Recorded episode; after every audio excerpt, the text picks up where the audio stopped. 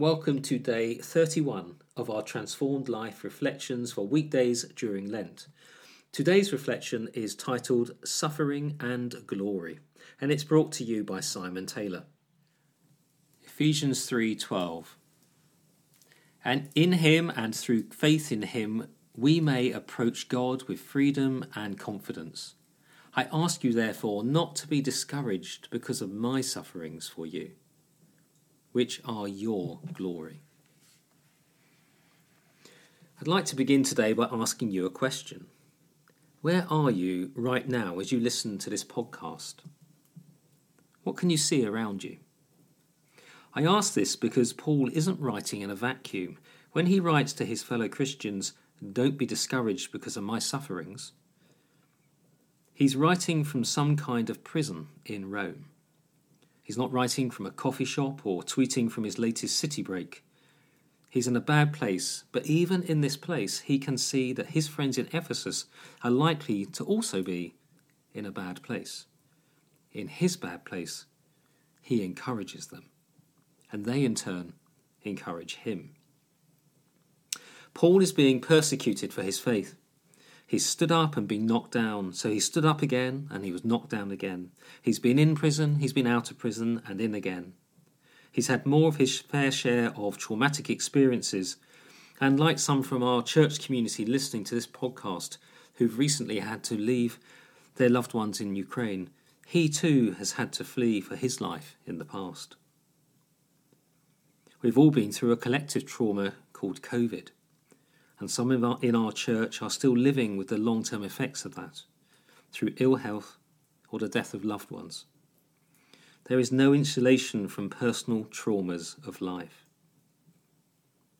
I read an article a while ago about people with great wealth who were preparing for what they called the end of society, so they were building very expensive and ornate survivalist bunkers. The bunkers look more like underground palaces than bunkers.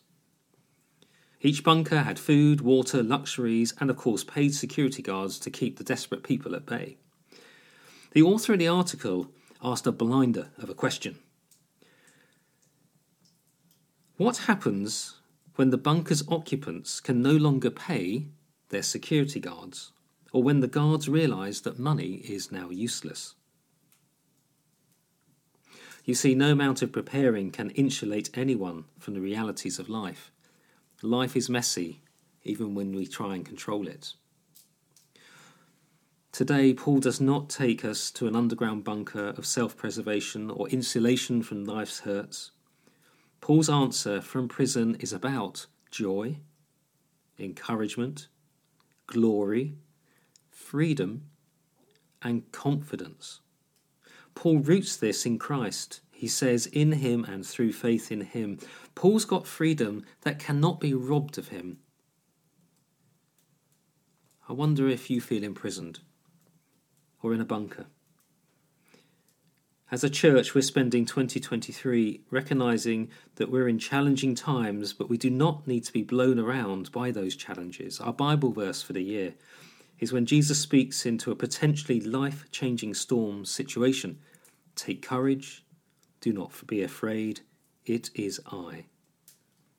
Paul knows that freedom comes from Jesus Christ, who died and rose again on the third day to conquer sin, death, and the hold of hell for those of us who see who Jesus is. And so our freedom means that we are today to be encouragers. We encourage one another with our time, talents, and treasures. The first step today is to recognize our calling to be an encourager. What a blessing it would be if our church was known as a place of encouragement, if you were known as an encourager. And the next step then is to do something which encourages through our time, talents, and treasures. And the children in the church themselves are taking their own challenge to take one minute to be quiet and still and reflect on the Lent journey thus far. Think of something to celebrate today. If this podcast has helped you in any way today, then why not come and join one of our church small groups where we're all exploring Ephesians with Dave Smith's Transformed Life Study Guide. We're really grateful to be basing these daily podcasts on Dave's Transformed Life course. So we want to say thanks to Dave and our friends at CWR for their permission to do this. We are not sponsored by them in any way. So please support CWR by visiting www.cwr.org.uk to find out more. And of course, we'd love you to get hold of Dave's book and his great material.